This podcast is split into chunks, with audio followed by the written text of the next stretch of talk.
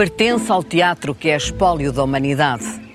O seu desempenho atravessa dois séculos e torna-o numa memória viva do país. O esteio da família completa o homem que é. Rui de Carvalho, primeira pessoa.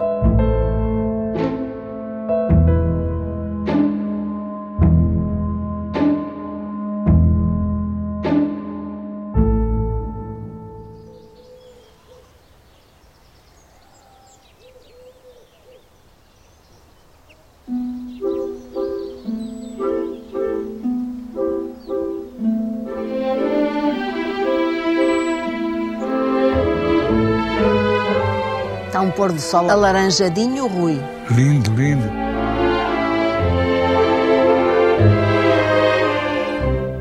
Isso é uma arte, minha querida. Isto? Cascar laranjas é conseguir tirar a casca toda até ao fim. Quando eu era pequena, o meu pai dizia que me faziam uns óculos com esta casca. Exatamente. Não consegui fazer os óculos, olha, não saíram Não, óculos. eu descasco toda a fruta assim. Esta vez consigo chegar ao fim.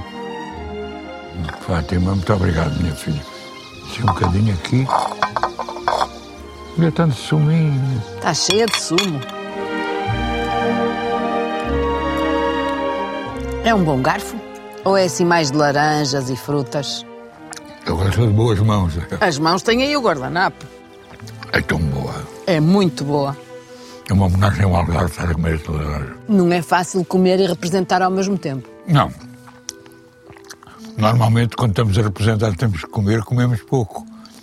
Fazemos conta que metemos muito na boca, mas depois mastigamos a comida. É preciso saber falar. A gente tem que aprender tudo, até isto. E beber e fazer o golo.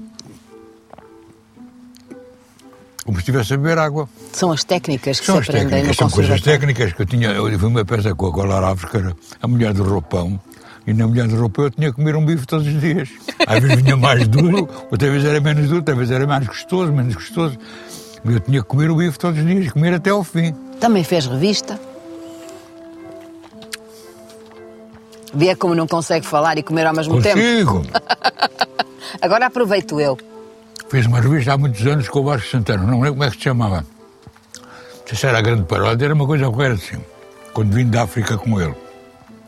E depois fiz o que passa primeiro no Brasil. Eu, por exemplo, fazia um escritor, fazia o Homem da Garrete. Tete. Com dois T's. diz garré que não é garré, é garrete, te, garrete. As pessoas tiram os dois T's, ele ficava danado. Acho que o garoto não gostava nada que lhe tirasse os T's. Decorou muitos papéis aqui no Algarve. muita coisa. No Algarve, no- nos Açores. Comecei a estudar o Rei Lear nos Açores. Sentado no mirador e de repente senti assim um bafo. Tinha uma vaca aqui atrás a cheirar-me. Foi, foi delicioso. Acontecia isso muitas vezes. Também cantou no teatro. Também fui corista de ópera. Lembra-se de alguma coisa que tenha cantado que tenha a ver com o céu? Há uma, uma Ave Maria na norma. Tem muito a ver com o céu. Quando não temos música ao vivo, chamada, ou som, ou, ou, ou ouvido, temos a música que nos é oferecida pelo nosso pensamento. Como é que ouve a música de dentro? Fecha os Eu às vezes não sei reproduzir imediatamente a música. Se começar a tocar, eu sei logo que tipo de, de- de compositor é. É fácil distinguir o Bach, é fácil distinguir o Beethoven, é fácil distinguir o Mozart, como há a frase mais bonita que é de Chopin, que é do concerto número, número 3 do Chopin Salver. Tirarari. Eu não sou um grande reprodutor, não sou um grande cantor. E como sou baixo, não estou nunca no tom. E como está a ficar frio, Tá. vamos embora? Vamos embora? Quando acharmos bem, vamos embora. Vamos recolher. Fatinha, vamos re- recolher. Querem que toque? Toque de recolher, o seu pai era do exército. Era. Mas o meu pai era de infantaria, eu era de cavalaria, eu era clarim e o meu pai era. era, era- eu tinha outro nome, era corneta. Já agora vou contar uma, uma, uma história da, da sua terra, para a gente ir embora. A primeira passagem de nível que houve em Portugal foi em frente ao Sá da Bandeira. O Irico Braga tinha um carro novo e quando ia a chegar à coisa estava um velhote a passar e ele sem querer deu-lhe um toque e ele caiu. O Irico ficou aflitíssimo, saiu do carro e disse: Oi, meu amigo, porra, você não tinha corneta, caraças! Zangou-se com ele. Então toque lá a corneta para irmos Não embora sei recolher. tocar corneta, poça. E rabequinho. Rebequim toco. Ling, ling, ling, ling, ling, ling, ling. Toca tudo. Vamos embora que está frio.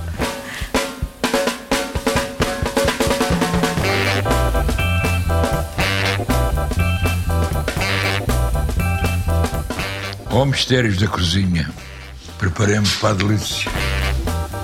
Ah, aqui vem a nossa cozinheira maravilhosa. A nossa Noelinha. Obrigado, minha querida. Pode ser mais um bocadinho que eu gosto muito. Eu sei, meu amor. Ela sabe. Ai, meu Deus. Isto é que é o verdadeiro render dos heróis. Pelo contrário, os heróis rendem-se a estes pratos. Podemos atacar, minha querida Noélia. favor, bom Dão apetite, licença, espero minhas que senhoras, que eu gostem. avance. Então, e como é que conheceu a Noélia? Conheci a Noélia aqui há uns aninhos, já bastante grandes. E hoje a Noélia para mim já não é só a Noélia que cozinha. Ela é minha neta. É minha neta. É neta, é neta. É das pessoas mais bonitas que eu conheço. E Eu nem sei o que é que é dizer, mas Olha, é uma delícia como a tua comida. Pronto. Os telefonemas que eu vou receber depois. Ai, aquilo estava bom, não estava, senhor Rui? Estava, estava.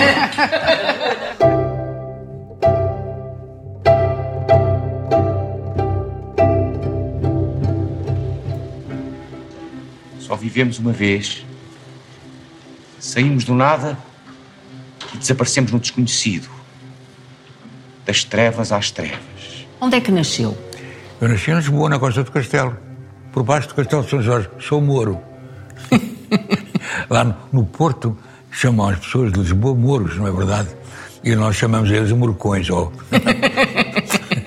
Mas é mentira. Eu tenho uma paixão muito grande pelo Porto. Até viveu no Porto. Exatamente. E, e o meu pai tinha uma paixão enorme pelo Porto. Eu, desde muito pequenino, vou ao Porto.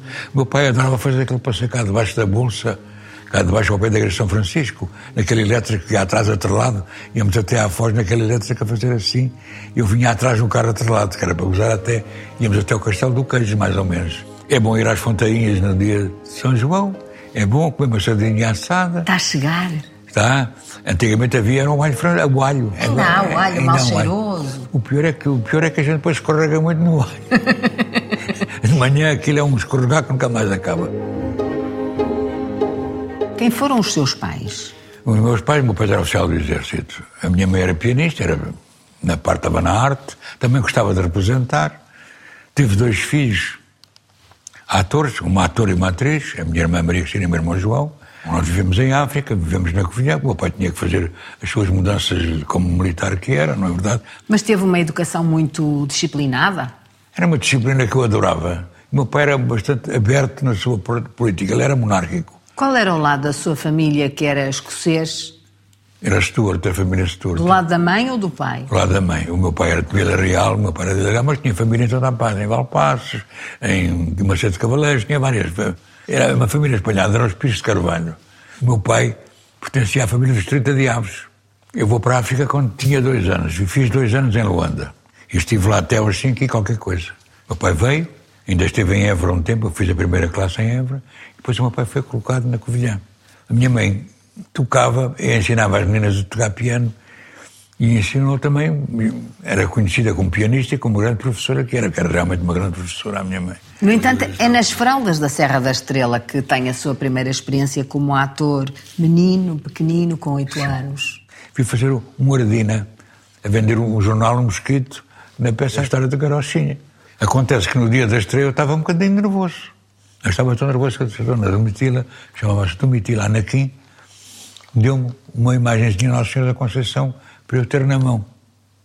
E eu mordia a imagem, com nervoso. Dei-lhe a imagem de entrar em cena, entrei, aprovei o jornal, olha o mosquito, olha o mosquito, olha o mosquito, saí, todo contente, tinha representado. Pronto.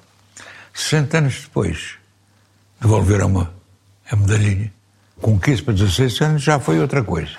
Já foi uma peça do Luís Francisco Rebelo com música do João Braga Santos, se chamava Jogo para o Natal de Cristo. E eu fazia o Satanás, dirigido por Ribeirinho, porque comecei logo a ser torcido desde pequenino. Não estava mal, vinha da família dos 30 diabos. Exatamente. Fazia de Satanás. Eu era, um diabinho, mas depois passei, agora só me dão bonzinhos, agora faço tudo bonzinho, mas na altura fui diabo. Mas eu gosto de fazer diabos, porque sair, sair de mim, encontrar e noutras pessoas os defeitos ou as virtudes que elas têm. É um, um estudo que nós temos que fazer. Nossa profissão é uma profissão de procura e nós temos que conhecer esses tipos e metê-los no, no personagem que realmente nos é distribuído fazer esse, esse, trabalho de observar muito bem todas essas figuras, muitas delas das quais nós não gostamos nada, não é doloroso por vezes? Gostar não custa, nós queremos era modificá-los. Porque nós temos que amar todos os nossos semelhantes, não podemos fazer separações, na verdade os homens são os homens com os seus defeitos e as suas virtudes. Eu sou um pacifista, chamemos-lhe assim, naturalmente sou um homem que gosta muito da paz, embora goste de ver fitas de guerra, porque são contra a guerra quase todos. Também atravessou momentos complicados, atravessou a Guerra Civil Espanhola, aqui ao lado, atravessou a Segunda 36, Guerra Mundial. Estava na Covilhã, começou a guerra. E estava em ceia no dia em que os alemães entraram em Danzig. Tudo isso eu fui assistindo durante este tempo todo. E agora continuo a assistir a coisas que também me desagradam muito, nesse aspecto da crueldade dos homens para com os homens. Era pequeno, os seus pais deixavam-no passear no, nesse Luna Park, que era o Parque é, Eles deixavam passear, não, de vez em quando fugia. Eu fui sempre muito de querer conhecer sozinho. E de vez em quando ia dar passeios e meus pais apanhavam grandes sustos. O maior que tiveram foi na Covilhã. Era assim ao cair da noite, estava uma capela com a porta aberta. E eu, miúdo curioso, fui ver o que é que se passava. Estava lá um, um corpo dentro de um caixão com a cabeça embrulhada em lençóis, em ligaduras, sozinho. A pessoa tinha sido sexuada. Tinha sido morta sexuada. E eu fiquei. Coitadinho, está aqui sozinho, fiquei toda a noite lá. Toda a noite? Toda a noite. Os meus pais foram ao hospital, foram à morte. Que idade tinha? Tinha mais ou menos 7, 8 anos na altura. Que impressão causa numa criança tão pequena velar um corpo de noite tantas horas seguidas? Eu tenho muito respeito pela morte, minha querida.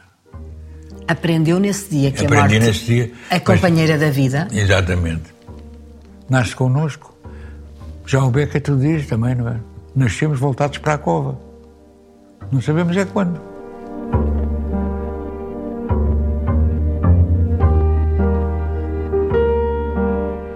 Às vezes, ao caminho de casa, vou pensar assim: como é que eu vim para o teatro? Bom, primeiro porque gostava muito de teatro. Tinha a paixão do teatro. Mas eu era tímido. Se era tímido, era talvez difícil eu vir para o teatro. Posso dizer que o teatro foi sempre um refúgio? Sempre um refúgio, sempre. Porque, entretanto, regressa a Lisboa e começa a fazer teatro amador. Fiz muito teatro amador, fiz com, com, no teatro. Teatros populares. Exatamente, fiz muito. Adoro Gil Vicente, que é uma coisa que as pessoas têm medo. Eu adoro Gil Vicente, adoro fazer Gil Vicente. Como é que foi parar à companhia da Amélia Rei Colasso? quando acabei o curso de conservatório. Tirei o curso de teatro, tive uma nota alta. 18. E qualquer coisa. Tinha mais uns posses. Os alunos de conservatório tinham direito a ir lá fazer um estágio no Teatro Nacional. E entrei na primeira peça que entrei foi no Crime e Castigo. Há uma vocação? Há uma, vocação. Mas é. há dons naturais. Há, dons naturais que existem em nós. A sua voz era um deles? Eu tinha uma voz, mas que, a voz foi trabalhada num sítio muito giro, no Coro de São Carlos. Eu, tirei o curso de conservatório, fui corista de ópera no Teatro de São Carlos. Também partiu esse grande mestre que era o Ângulo Ribeirinho. Pediu-me desculpa, olha, tu desculpa, mas valeu a pena. Parece que um dia ele o insultou de tudo ali para os lados de Santarém num teatro. E depois, quando o senhor se irritou, ele foi ao pé da sua mulher e disse... Já está como eu gosto. Exatamente. ele fazia isso para me, para me provocar, não é verdade? Mas depois era um companheirão. Eu disse, olha, consigo não vou mais enquanto não pagar não deixava pagar nada. Ele é que pagava sempre tudo. O ator era muito exigente, ele era profissional. Para ele, não, porque ele era um brincalhão em cena. Ele brincava muito, fazia rir os colegas, mas depois zangava-se com os colegas que riam. Quem faz o espetáculo? Quem? Uma quantidade de gente. Montes de pessoas. Não tantos como deveriam ser necessários. A determinada altura chega o pequeno ecrã às nossas casas. 1957. Estreio com o Monólogo do Vaqueiro, o teatro na televisão. Estreia como o Alta Visitação, do Gil Vicente, que é a primeira, é a primeira peça de teatro portuguesa. Era teatro em direto, Exatamente, nos estúdios do Lumiar. Com, com belíssimos realizadores. Chegavam aqueles segundos da contagem decrescente e as câmaras se acendiam o vermelho, estavam no ar. Fomos arranjando a técnica, a técnica foi se aproximando mais, nós temos, esquecíamos do microfone, Falar mais baixo? Eu não vai falar, a gente pode gritar na mesma. Só não grita é para longe. O som é diferente. Ah! Para chegar ali, ah! posso fazer assim e dar um grito na mesma. O senhor também era um homem muito bonito. E é? Não sei. Não sou grande cultor do espelho.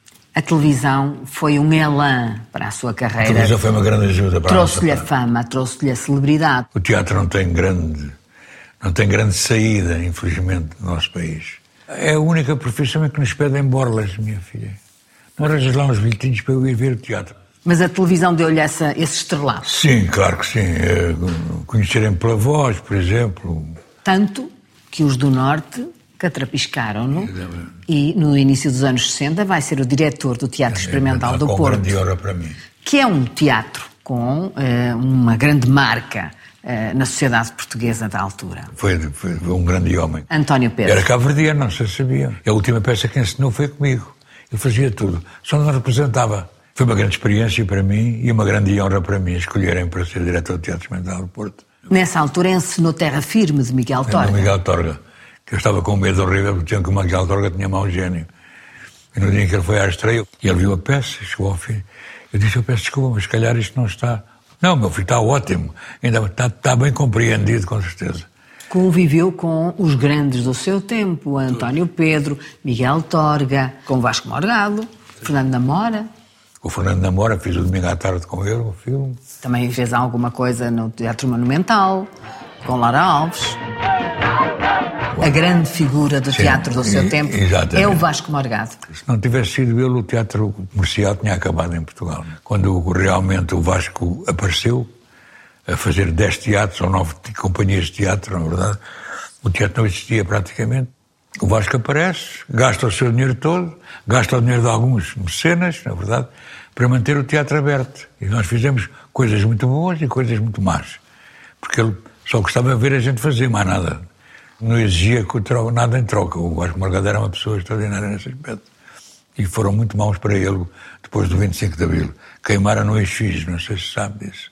Pessoas que mês depois lhe pediram ajuda. Há muita ingratidão também.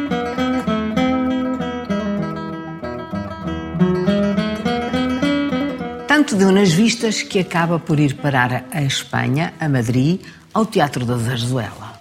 Eu sou um grande ouvinte de ópera, gosto de ouvir, sou um grande ouvinte de música. Valeu a pena.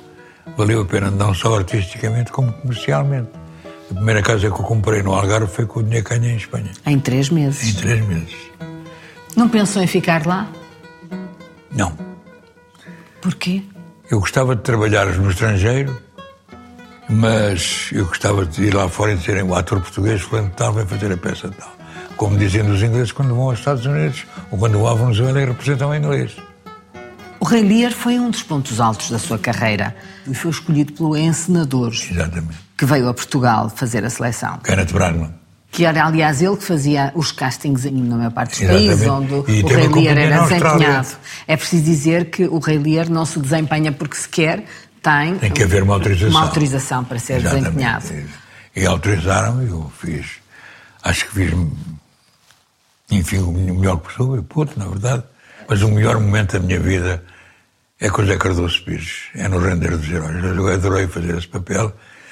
Não só pelo personagem que fazia, que era um cego. Estamos perante o cego, que é um personagem simbólico do que é o povo português, o destino português e também esse sentimento que, ao fim e ao cabo, que os portugueses têm de tentar compreender, Exatamente. chegar à frente na compreensão. E quando querem, percebem. Quando não querem, não percebem. que se preparou para, para esse momento e como é que acha que foi esse desempenho? Era um, foi um entusiasmo ensaiar aquela peça. A música era do Carlos Paredes e do Trino Almeida. Não poderia ser melhor. Não, ser melhor. E eu até cantei, até dancei, porque eu fazia um espantalho. Estava de braços cruzados e estava quieto quando queria, a ouvir o que é que se passava no mundo. Quer dizer, o espantalho assistia a tudo o que se ia passando. Naquelas guerras entre os uns e outros. O cego. guerras. O cego. O cego que só era cego quando queria. Eu tinha um papel aqui. Sou cego, agora não sou. Ele voltava ao papel. Agora não sou cego. Como faz o povo? Exatamente. Quando querem, não percebem. Mas quando querem, percebem tudo. Mas sempre o mesmo atavismo também. Sempre, sempre. Os miguelistas e os liberais continuamos todos na mesma. E quem se lixa é o povo. As moscas mudam. Exatamente, mas a merda é a mesma. Foi o senhor que disse. Exatamente. Mas dá sorte. Dá sorte.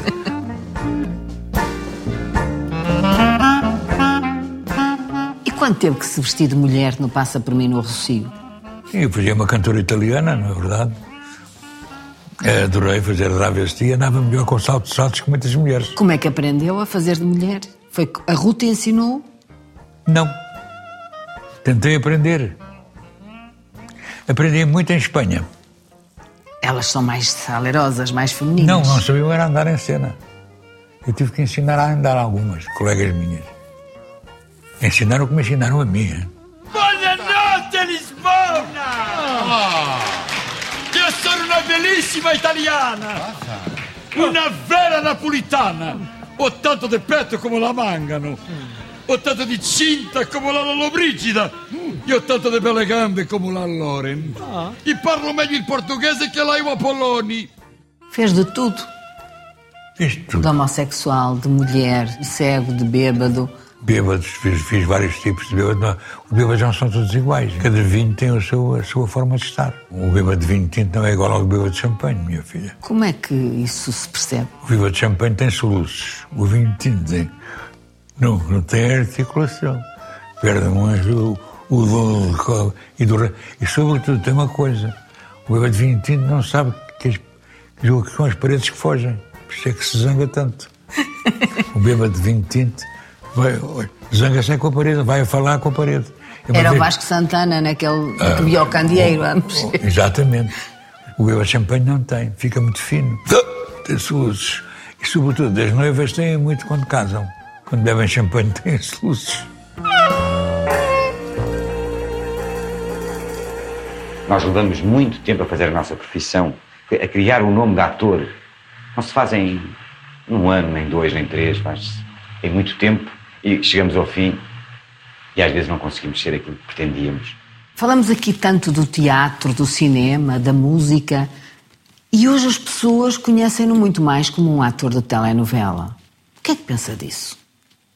Tenho pena porque eles realmente se importassem mais com o teatro e com a arte em si. Não só com o teatro, mas com tudo o que está dentro do espetáculo e da arte, da arca do tesouro. É a mais rica arca que um povo pode ter. É o talismã que podia pôr o país à frente. Exatamente.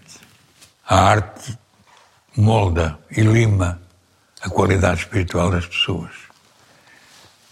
Põe na afinada. Uma pessoa culta é uma pessoa muito mais importante, porque é muito mais, tem muito mais capacidade de perceber o seu semelhante. Quanto mais cultos formos, mais simples devemos ser, porque nós nunca sabemos tudo o que é preciso. Mas o procurar, o procurar, o procurar, sempre, sempre melhorar, melhorar, melhorar. Nunca se atinge a perfeição, mas atinge-se uma grande qualidade se nós quisermos. Só os dois dormimos bem. Assim juntinhos também.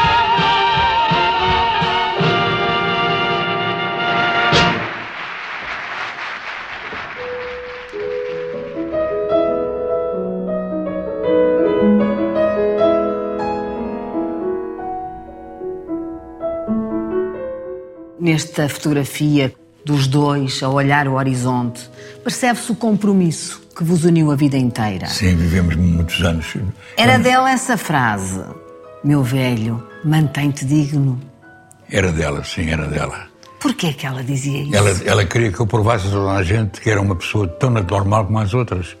Que era um homem normal, que era um pai normal, que era uma pessoa, um homem com uma vida normalíssima como cidadão, na verdade. Eu como cidadão não era diferente. Era um cidadão com jeito para representar. Meu velho era uma forma de tratamento. Nós tratávamos um ao outro por velhos. Tratávamos a minha velha, meu velho, minha velha, meu velho. Era com muita ternura que o fazíamos. E fazíamos com muita facilidade porque éramos muito novos na altura. Eu comecei a namorar a Ruth com 17 anos. Ela tinha 17 e eu 18. E namorámos 9 e fomos casados 53.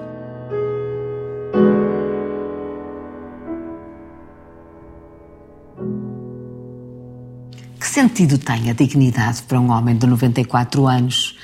E a dignidade está na maneira como se comporta, perante os seus semelhantes, a forma como tem que respeitar e compreender. Reparei que não fez queixumes. Não, queixumes, não, não sou de fazer queixumes, não. Tu tens a minha responsabilidade e eu evito o queixume. Mas tem os seus. Tenho. Tenho e tenho uma televisão, por exemplo, que foi muito ingrata comigo. Não a televisão em si, não a estação em si, mas as pessoas que o dirigem. Algumas esqueceram-se que me deviam algum respeito e amizade.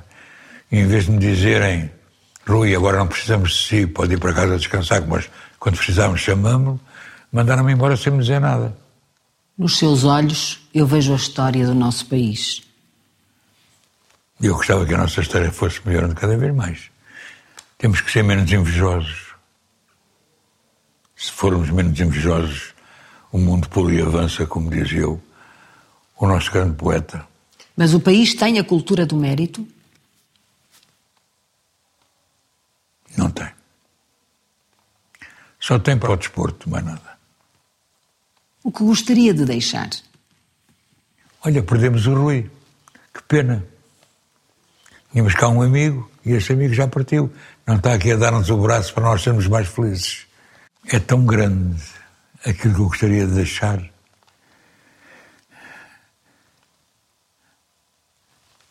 Leiam os Dez Mandamentos. Não se esqueçam. E se cumprirem tudo o que lá está escrito, são capazes de ser grandes cidadãos. Assim, tão simples? É muito simples. Eu sou muito amigo dos portugueses todos e do mundo todo, de todo o ser humano. Quer dizer, não tenho. eh, Não é fácil eu responder a isto. Gostava que Portugal se levantasse entre os grandes. é isso? Sim, sim, entre os grandes de um país pequeno. Um país pequenino, mas que fez tanto pelo mundo. É verdade.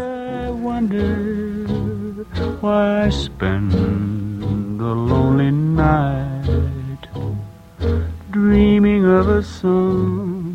The melody haunts my reverie, and I am once again with you when our love was new. And each kiss an inspiration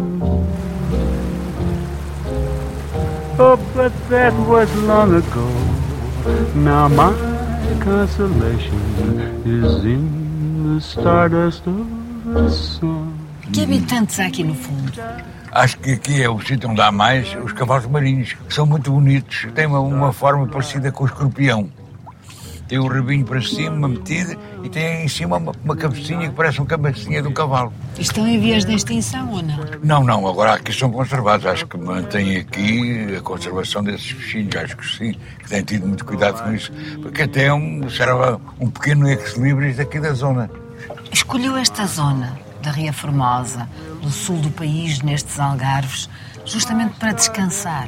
Passa aqui os seus dias de Exatamente. Para repouso. descansar e para vir viajar. Eu sempre que ando na água tenho a tentação para viajar. Eu gosto muito de andar na água. Atrás de nós está ali uma aberturazinha que realmente me conduz até o Oceano Atlântico. Daqui, desta Daqui. saída, vemos a África. E nas várias turnês que nós fazíamos na África, eu fiz com o Vasco Santana, fiz com o Lara Alves, fiz com a companhia Rafael de Oliveira. Fui três vezes à África, embora tenha vivido lá em miúdo. que Deram dez dias a chegar de Lisboa até Luanda. Como é que ia? No Ige? No Ige o barco era um ótimo barco na altura e tinha um serviço de mesa espantoso. Como é que vê os dias de hoje, com os teatros há dois anos fechados? Oh, Fatinha, é com uma tristeza muito grande que isto se passa. E, sobretudo, por pensar que as pessoas que deviam pensar que a arte é uma coisa tão importante e a cultura é uma coisa tão importante esteja fechada na maioria das coisas que estão a acontecer. Um país que esquece a sua cultura e se lembra de tudo menos dela, não é um país que a funcionar como deve ser. Tem orgulho em ser português? Tenho muito orgulho em ser português e gosto muito de ser português. Está cheio de prémios. Tenho bastantes, tenho sim. Não, não vamos falar disso, não. São, tenho coisas muito bonitas. Tem tantos que era difícil escolher um. Sim, tenho, tenho. Eu sou doutor honoris causa, que é uma coisa que pouca gente sabe. Mas, mas isso também tenho um grande orgulho. E também tenho um grande orgulho que o Parlamento um dia homenageou-me de pé. Eu lá fui, fui chamado ao Parlamento e no Parlamento, que é o sítio onde realmente a democracia funciona, eu fui homenageado de pé pelos deputados todos, de todos os partidos. Tem uma costela portuguesa do continente, mas também uma costela portuguesa das Ilhas da Madeira e até tem uma costela africana Africana e escocesa. e escocesa. É, pois tenho. Com tantas costelas distintas, em que chão é que quer ficar? O chão é o da Madeira. Porque a minha mulher era madeirense. E como a minha mulher está dentro de um potezinho de cinzas, eu também quero ser cremado quando morrer, na verdade. E acho que já pedi aos meus filhos para me mandarem para a Madeira e ser sepultado na terra da minha mulher, ou no terra ou no mar, Junto da sua mulher. junto da família, da família dela. Porque ela também, ela que me deu a riqueza que eu tenho, que são os meus filhos e os meus netos. Ela é que me deu toda essa riqueza. Houve muitas vezes a voz dela: Mantém-te digno, meu velho. Sim, ouço a voz dela permanentemente. Tenho a de cor e o cheiro. Eu tenho o cheiro da minha mulher, sei qual era o cheiro que ela tinha. E tenho a impressão que às vezes até fala comigo. Chamava-se Ruth. Era o casal Rudu. Ela era Ruth e eu sou Rui. Ao mesmo tempo, de saber, também nos tratávamos por velhos. Ela era a velha e eu o velho.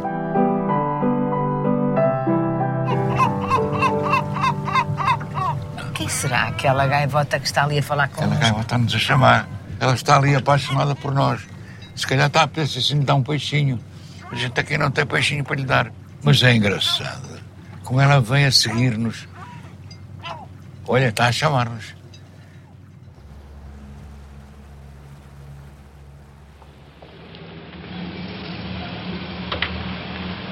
Aqui está o, o ator Rui de Carvalho, já não é ator agora, agora sou o tal cidadão. Trabalhei muito, realmente não é inútil o que eu tenho feito. Olhando para trás, para o passado, eu vejo que tudo valeu a pena. Muito obrigado pela vossa atenção e desculpem, desculpem se eu não, não fui realmente capaz de dizer tudo o que sinto e, e que gostaria de transmitir. Muito obrigado a todos e desculpem a amassada que vos dei.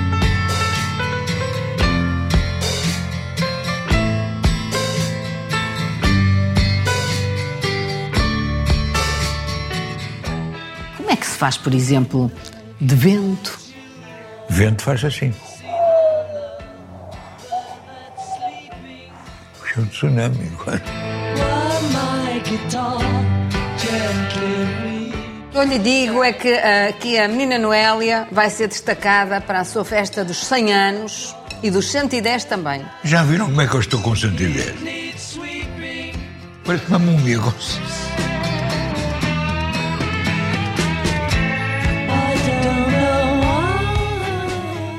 Senhor transfigura-se. Não tem 94 anos. Já fui tantas coisas, por isso é que eu não estou tão doente, não sou doente. Tanto, tenho tido tanta gente saudável dentro de mim que a doença não toca em mim.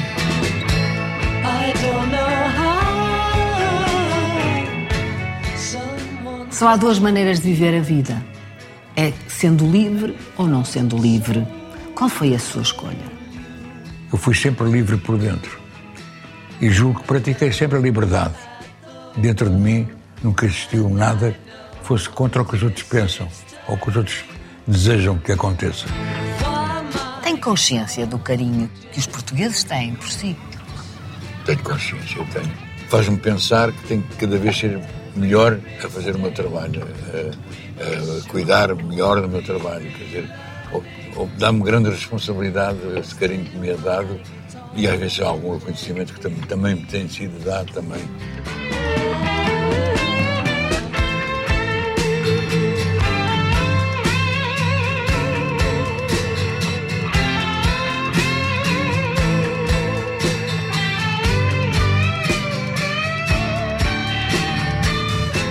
O que é que está dentro de nós quando entramos e dizemos a primeira fala, seja ela qual for, como disse há pouco?